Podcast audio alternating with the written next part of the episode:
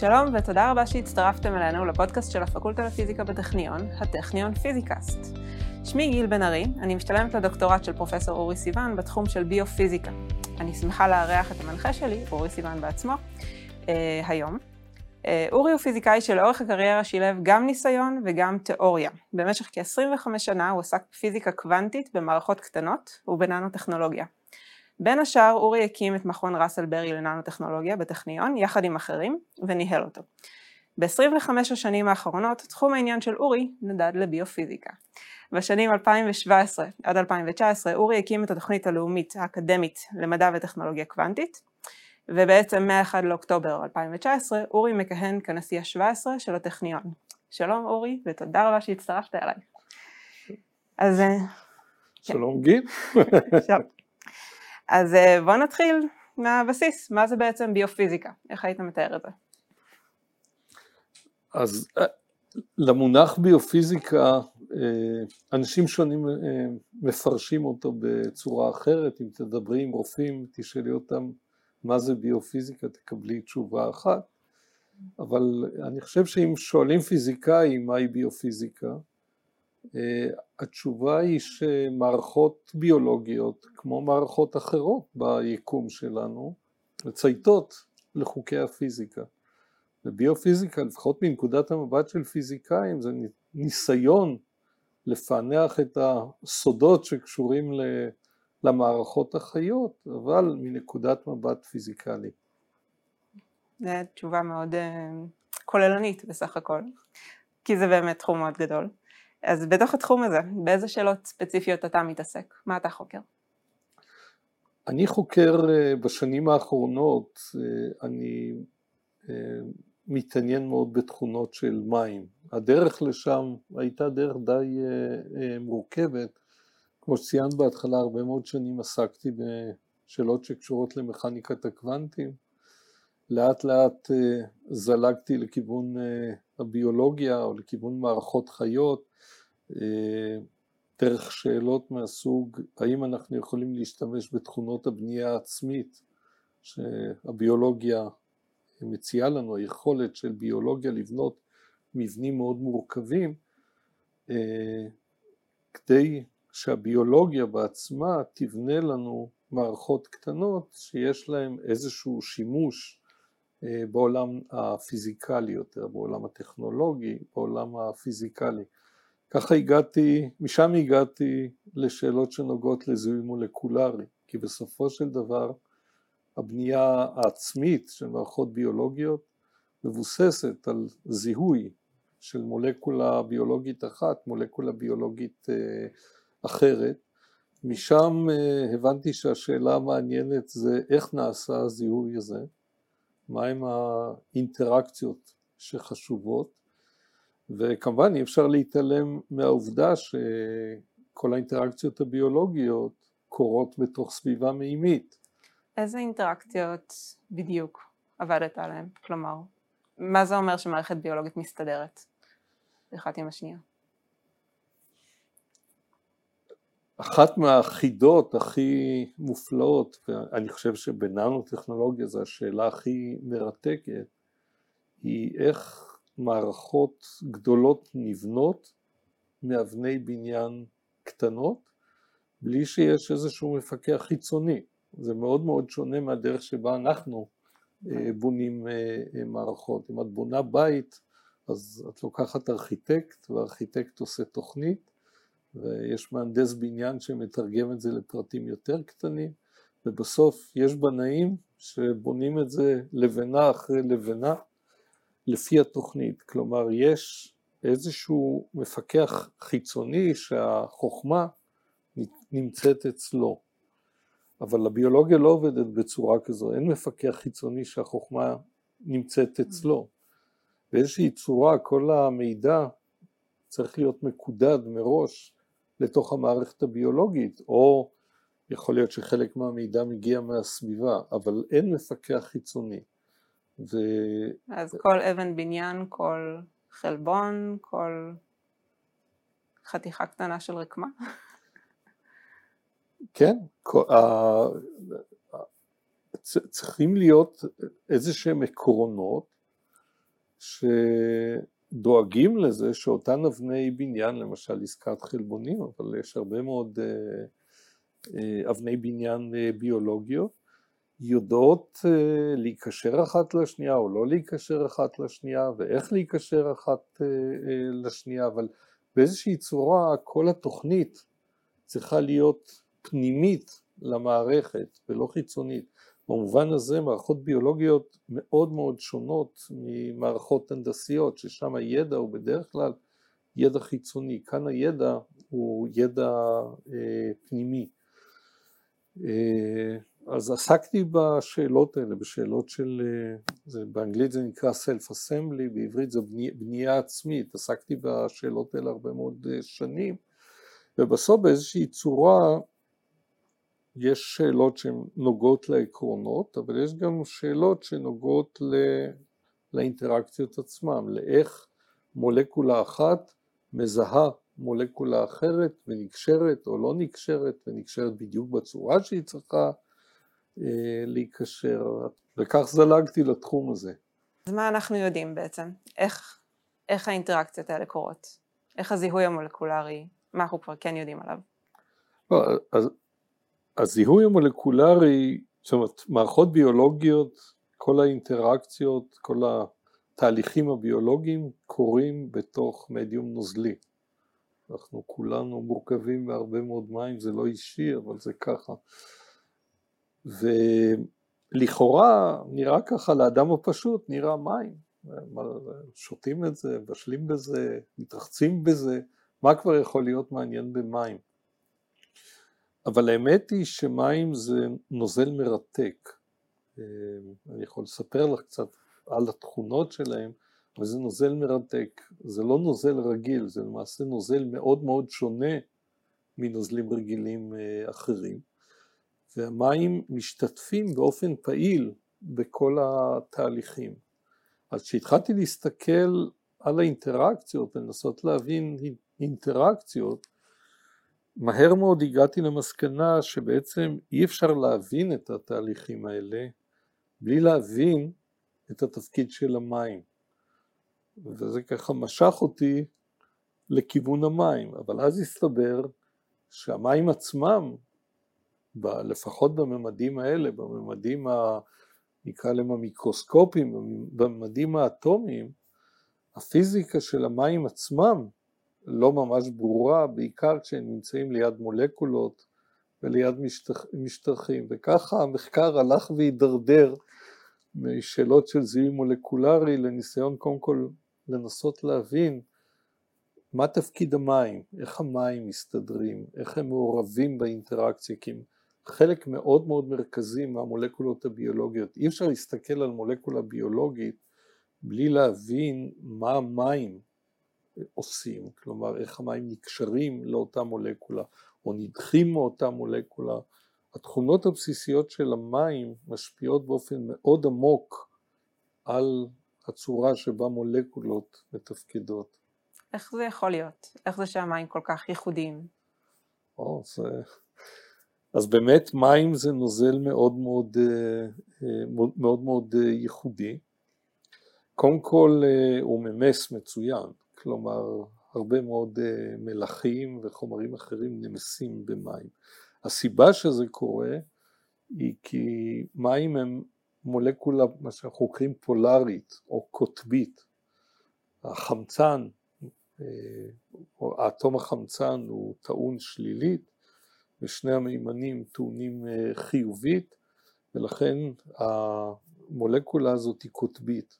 העובדה שהיא קוטבית מקנה למים תכונות מאוד מאוד מעניינות, אה, שהראשונה בהן היא העובדה שהם מסככים בצורה מאוד מאוד יעילה שדות אה, חשמליים, אבל מעבר לזה העובדה שמים מורכבים מחמצן ומימן יוצרת עוד סוג של אינטראקציה בין מולקולות מים או בין מולקולות מים ובין נאמר חלבונים או DNA, סוג של אינטראקציות שנקראות קשרי מימן. כלומר זה לא קשר כימי, זה קשר שהוא קצת יותר חלש מקשר כימי אה, רגיל, ובזה גם חשיבותו. מיד אני אסביר למה, חשוב, למה חשובה הנקודה הזאת, אבל בזה גם חשיבותו. ומולקולות מים יודעות להיקשר אחת לשנייה באמצעות אותם קשרים, באותם קשרי מימן, והם מעניקים למים תכונות מאוד מאוד uh, מעניינות, כמו למשל טמפרטורת רתיחה לא שגרתית, טמפרטורת קיפאון לא שגרתית. הזכרתי קודם שזה משולב גם במה שאנחנו קוראים מקדם דיאלקטרי גבוה, כלומר סיכוך מאוד יעיל של uh, uh, שדות חשמליים. מבחינה מסוימת זה איזשהו נס שאנחנו אה, חיים במים או אה, הביולוגיה שלנו mm.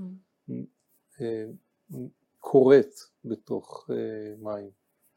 מה זה בעצם סיכוך, סיכוך חשמלי? למה זה חשוב? סיכוך חשמלי זה המידה שבה איזשהו חומר, מים במקרה הזה, מקטינים את השדה החשמלי. כלומר, את יכולה לחשוב שאנחנו מפעילים שדה חשמלי, אבל בתוך התווך, בתוך המים, השדה החשמלי הרבה יותר קטן מאשר השדה שאנחנו מפעילים מבחוץ. למה זה חשוב? זו שאלה, זו אחת השאלות הכי מעניינות, אה, אני חושב, בביופיזיקה.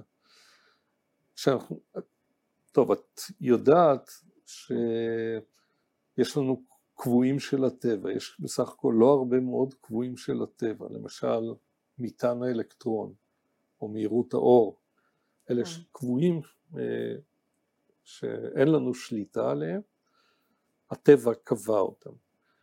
עכשיו, העובדה שיש לנו מספר קטן של קבועים אומרת שאנחנו יכולים להרכיב גדלים שיש להם ממדים מסוימים, למשל אנרגיה, יכולים להרכיב רק מספר קטן מאוד של גדלים מהסוג הזה מתוך הגדלים הבסיסיים. כלומר, ה... בכל המערכות אנחנו נמצא בדיוק את אותם גדלים. לא משנה על איזה מערכת אנחנו מסתכלים, אותם אטומים, אז זה יהיה אותם כוחות. בדיוק. ואחד הגדלים הכי חשובים זה החוזק של האינטראקציה החשמלית של יוצר מטען חשמלי. עכשיו, אם לוקחים למשל אטום, אז כמו שאת יודעת, הוא מורכב מגרעין ומורכב מאלקטרונים. ואנרגיית הקשר של אלקטרונים לגרעין נקבעת על ידי איזושהי קומבינציה של אותם קבועים בסיסיים, ובסך הכל היא נותנת איזושהי אנרגיה אופיינית שאנחנו קוראים לה רידברג, והיא שווה קצת יותר מעשרה אלקטרון וולט, אבל זה לא, לא נורא חשוב הגודל. העניין הוא שאנרגיית הקשר, האנרגיה הזאת שמאפיינת אינטראקציה חשמלית בין שני מטענים, אה, אותם עשרה אלקטרון וולט זה אנרגיה עצומה, זה אנרגיה שהיא מאוד מאוד גדולה ביחס לאנרגיה שבה אה, אותם תהליכים שתיארתי, תהליכי זיהוי מולקולרי, קורים. עכשיו, המזל הוא, יש מין מזל כזה, זה באמת מזל מאוד מאוד גדול, כי את אותה אנרגיה שקראתי לה אנרגיית רידברג, אנחנו לא יכולים לשנות. אותה אנרגיה תהיה באטום שנמצא פה, או באינטראקציה בין אטומים שנמצאים פה, או נמצאים על המאדים, או נמצאים בכל מקום ביקום, זה לא משנה, הקבועים הם אותם, הם אותם אה, קבועים.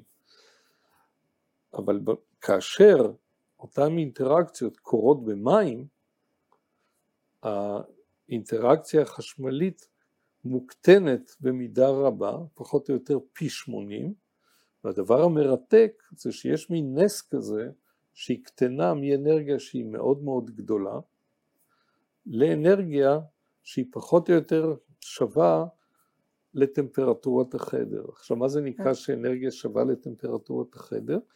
אז את יודעת שלטמפרטורה, אם משתמשים ביחידות המתאימות, יש יחידות של אה, אנרגיה. כלומר, כופלים בקבוע בולצמן, שנותן לנו מקדם, כפול טמפרטורת החדר בקלווין, אה, ומקבלים מספר שהוא האנרגיה באלקטרון וולט. נכון, והמספר הזה, אם, אם מודדים אנרגיה באלקטרון וולט, אז בזמן שרידברג הוא סדר גודל של עשרה אלקטרון וולט, האנרגיה שמתאימה לטמפרטורת החדר של 293 צלזיוס או כן, whatever, כן. כן, סליחה, 293 קלווין או 300 קלווין, היא סדר גודל של 1 אה, חלקי 40 אה, של, של אלקטרון וולט, זאת אומרת האנרגיה הזאת קטנה בערך פי 1 חלקי 400. ופה נכנס, נכנס נושא מאוד מאוד אה, מעניין שהוא ממש הליבה של אה, תהליכי זיהוי מולקולרי. בשביל ששתי מולקולות אה, יבחנו אחת את השנייה ויחליטו אם הן מתחברות או לא מתחברות. הסתובבו, הסתכלו על אזורים שונים במולקולות, התארגנו, יזוזו מכל הכיוונים. בדיוק. האנרג... בשביל שזה יקרה צריך אנרגיות קשר מאוד מיוחדות. אנרגיית הקשר לא יכולה להיות נורא נורא גדולה, היא לא יכולה למשל להיות את אותו, אותו רידברג שתיארתי, כי אז פשוט שתי מולקולות ייצמדו אחת לשנייה ו... וזהו, הם לא יבחנו אחת את השנייה אלא הם פשוט ייצמדו באיזושהי צורה. לעומת זאת אם אנרגיית הקשר תהיה הרבה יותר קטנה מאותה טמפרטורת החדר, מאותו 1 חלקי 40 של אלקטרון וולט, הם פשוט לא ייקשרו אחת לשנייה. כי האנרגיה הקינטית שלהם מספיק גדולה כך שהם לא ייקשרו, ונדרשות אינטראקציות שהחוזק שלהם הוא חוזק ביניים, הוא יותר גדול מאותה 1 חלקי 40 אלקטרון וולט, אבל הרבה יותר קטן מאותה אנרגיה שתיארתי, אנרגיית רידברג. ויש מין נס כזה שמאפשר את החיים על הכוכב הזה, שהטמפרטורה פה היא פחות או יותר 300 קלווין, זה נקבע בגלל המרחק שלנו מהשמש ומטמפרטורת השמש, ומצד שני העובדה שהחיים הם במים והמים מקטינים את חוזק האינטראקציות החשמליות מאותם עשרה אלקטרון וולט שתיארתי למשהו שהוא כמה פעמים יותר גדול מטמפרטורת החדר, אז זה נס, זאת אומרת אלמלא הטמפרטורה על כדור הארץ הייתה פחות או יותר 300 קלווין ואלמלא החיים היו במים אנחנו לא היינו פה. לא היה שום מבנה מורכב. לא היה שום מבנה, לא היה שום מבנה מורכב וכל התהליכים של זיהוי מולקולרי לא יכולים uh, לקרות. אז צריך להעריך את זה. אז שאלת לגבי ביופיזיקה, אז הנה נקודת מבט של ביופיזיקה על תהליכי זיהוי מולקולרי ועל למה חיים יכולים להתקיים פה. אז איך חוקרים בעצם את המים? טוב, יש הרבה מאוד uh, דרכים. הדרך שאני uh, וגם את, ובכלל במעבדה חוקרים את uh, מבנה המים, זה באמצעות מיקרוסקופ מאוד מאוד מיוחד, שנקרא מיקרוסקופ כוח אטומי, או Atomic Force Microscope. זה משפחה חדשה, יחסית חדשה של אה, מיקרוסקופים שפותחה פחות או יותר בשנות ה-80 של המאה הקודמת ומאפשרת להסתכל על פרטים מאוד מאוד קטנים, על פרטים אטומיים אפילו, אבל בוודאי פרטים מולקולריים.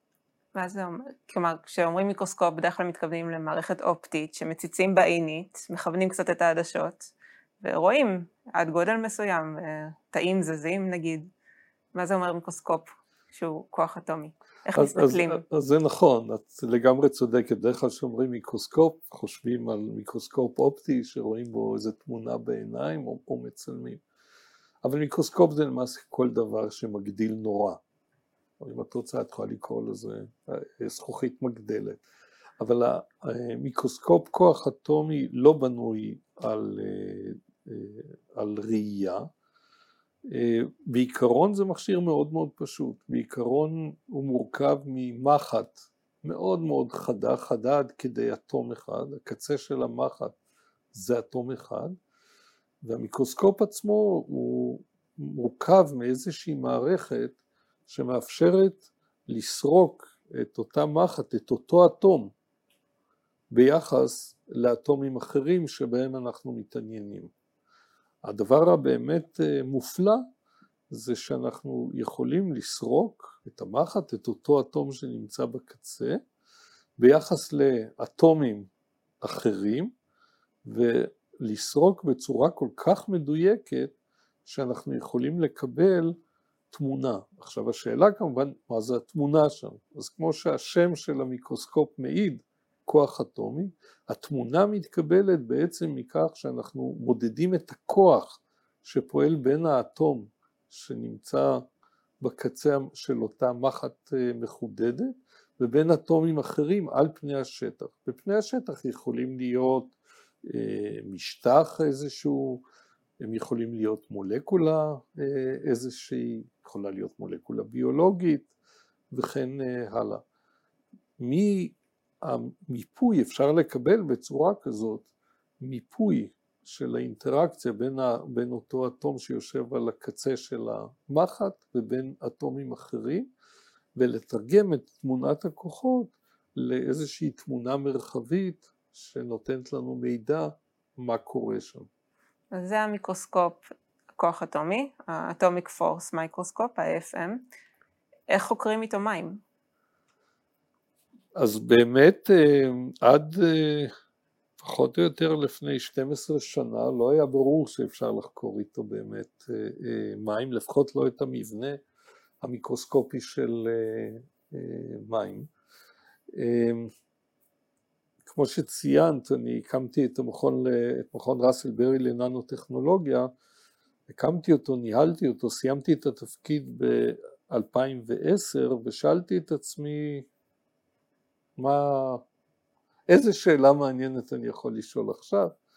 ובדיוק באותה שנה התפרסם מאמר מאוד מעניין אה, על ידי אה, חוקר יפני בשם פוקומה ושותפים שלו, והוא הראה בפעם הראשונה שניתן להשתמש במיקרוסקופ כוח אטומי כדי לחקור את הסידור של המים ליד אה, משטחים. סידור של המים, אני מתכוון איך מולקולות מים בודדות מסתדרות ליד אה, משטח, ממש ברזולוציה אטומית. אפשר פחות או יותר להסיק איפה יושבות מולקולות המים. מה הוא ראה? איך התמונות שלו נראו? מה שהוא ראה, אה, הוא הסתכל על איך מים מסתדרים ליד משטח שנקרא מיקה, זה, זה משטח גבישי מאוד מאוד אה, מאוד, מאוד אה, חלק.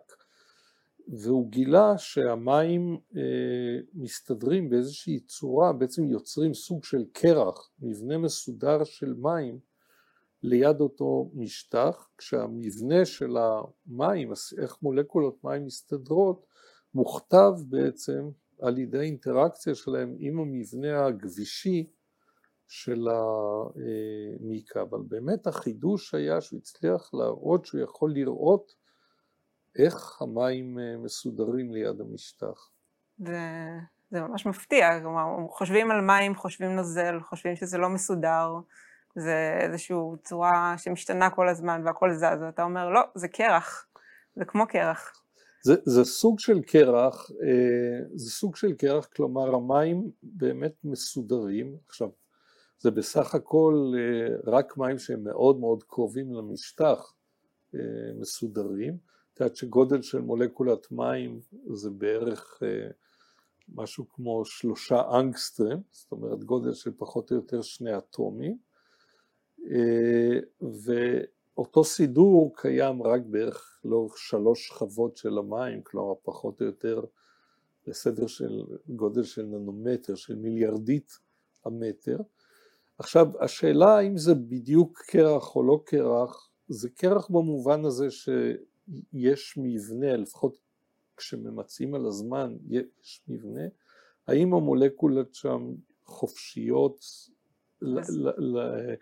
לעבור לנוזל ומולקולות אחרות מחליפות אותם או לא, אלה שאלות פתוחות. כנראה שהשחלוף הזה הוא, הוא די אה, קטן.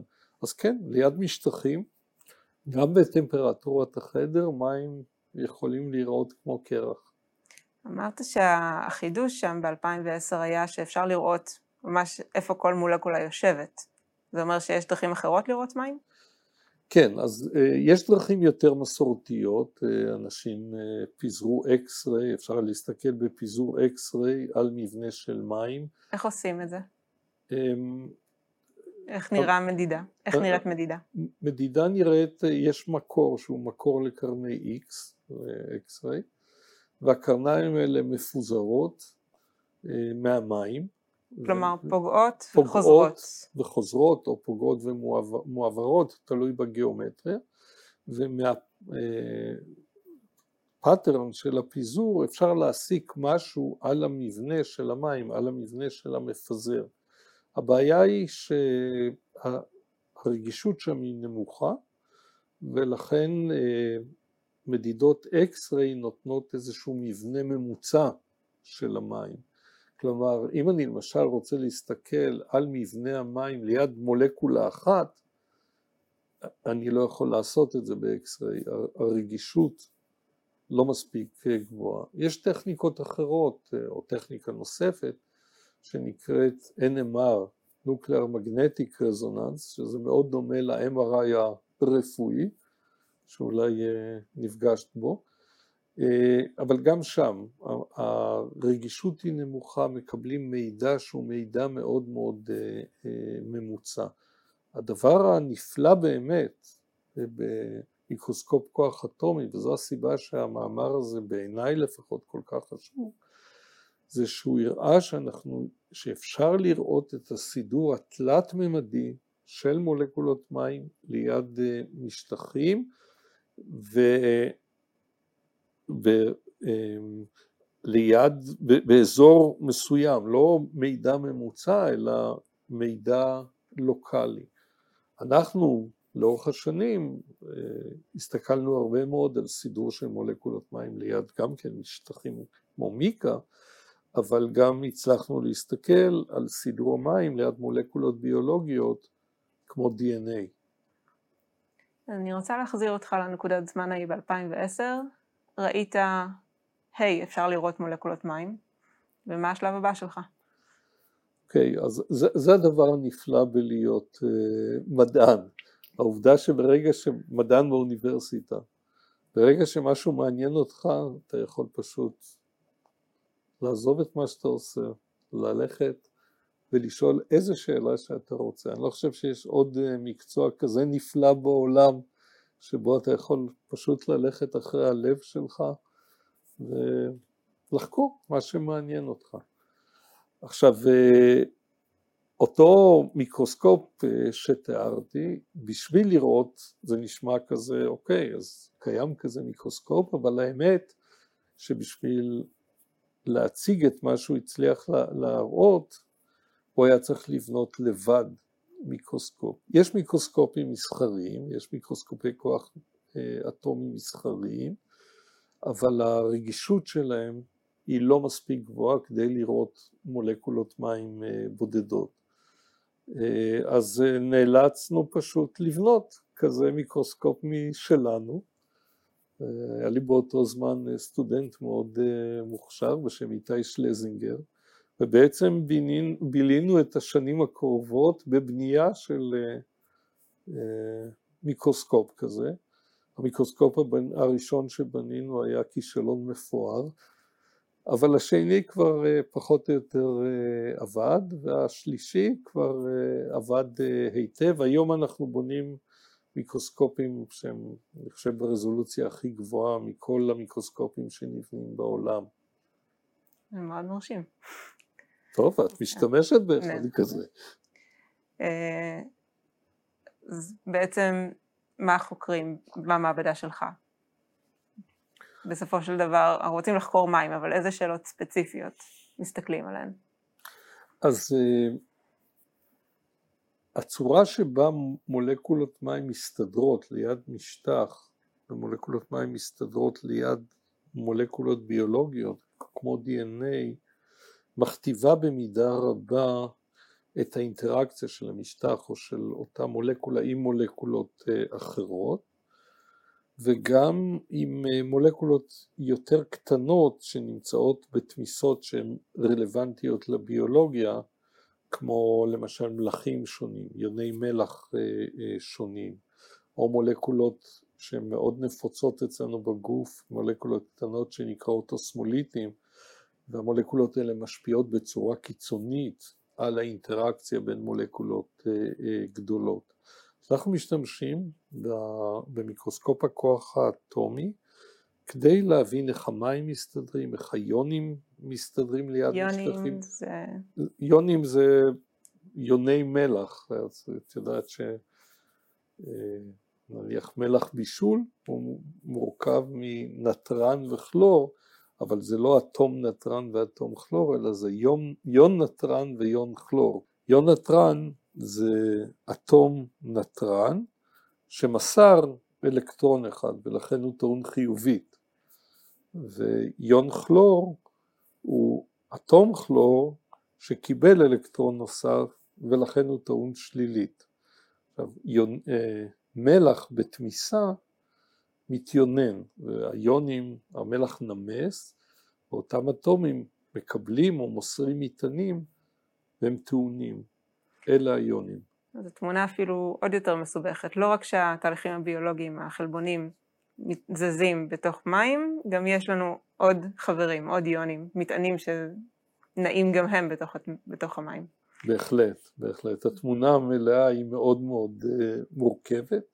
יש uh, היבטים שלה שאנחנו מבינים לעומק, יש היבטים שלה שאנחנו uh, מפצחים לאט לאט. אם הייתי צריכה לשאול אותך מה האתגר העיקרי שאתה עובד עליו כרגע, איך היית מסכם את זה? האתגר כרגע הוא האתגר הבא, מיקרוסקופ כוח אטומי נותן לנו מפה תלת ממדית של הכוח שפועל בין אותו אטום שנמצא בקצה של המחט ובין אטומים אחרים במולקולות או או במשטחים. השאלה שאנחנו כרגע מנסים לפצח, וזה חלק משמעותי מהדוקטורט שלך, היא לנסות לתרגם את מפת הכוח הזאת לאיזושהי מפה תלת-ממדית של איך המרכיבים השונים אה, ממוקמים במרחב, איפה נמצאות מולקולות המים, איפה נמצאים יוני המלח, איפה אולי נמצאים אה, מרכיבים נוספים שנמצאים בתמונה הביולוגית. כשנדע לתרגם את מפת הכוחות לסידור גיאומטרי של הדברים, אני חושב שנבין דברים ממש חדשים ומופלאים על אותן אה, אינטראקציות שהיום לא מובנות לחלוטין, או הייתי אומר אפילו די רחוקות מלהיות מובנות. אז אה, שאלה לסיום, איזה מדען גדול מהתחום היית רוצה לפגוש לארוחת ערב? שאלה מעניינת. אני חושב שמישהו מהגדולים, אולי גיבס, שהיה באמת אחד מעמודי התווך של תחום הפיזיקה שנקרא מכניקה סטטיסטית, ובעצם תחום הפעילות שלנו קרוב לאותו, למכניקה סטטיסטית. השאלה שהייתי רוצה לשאול אותו, תראי, הם ידעו מעט מאוד על הפרטים המולקולריים, והיום הכלים שיש לנו לאין ארוך, ארוך יותר מתוחכמים, יותר חזקים, אנחנו יודעים הרבה יותר על הפרטים האטומיים, על הפרטים המולקולריים. היה מעניין אותי לשמוע ממנו מה מתוך הדברים שאנחנו מגלים עכשיו הם כבר הבינו. או לכאורה הבינו, בעצם בלי יכולת להסתכל אה, על הפרטים, על הפרטים האטומיים, בלי יכולת לעשות ניסיונות בסקלות אה, האלה. אני חושב שהייתה יכולה להיות ארוחת ערב מעניינת.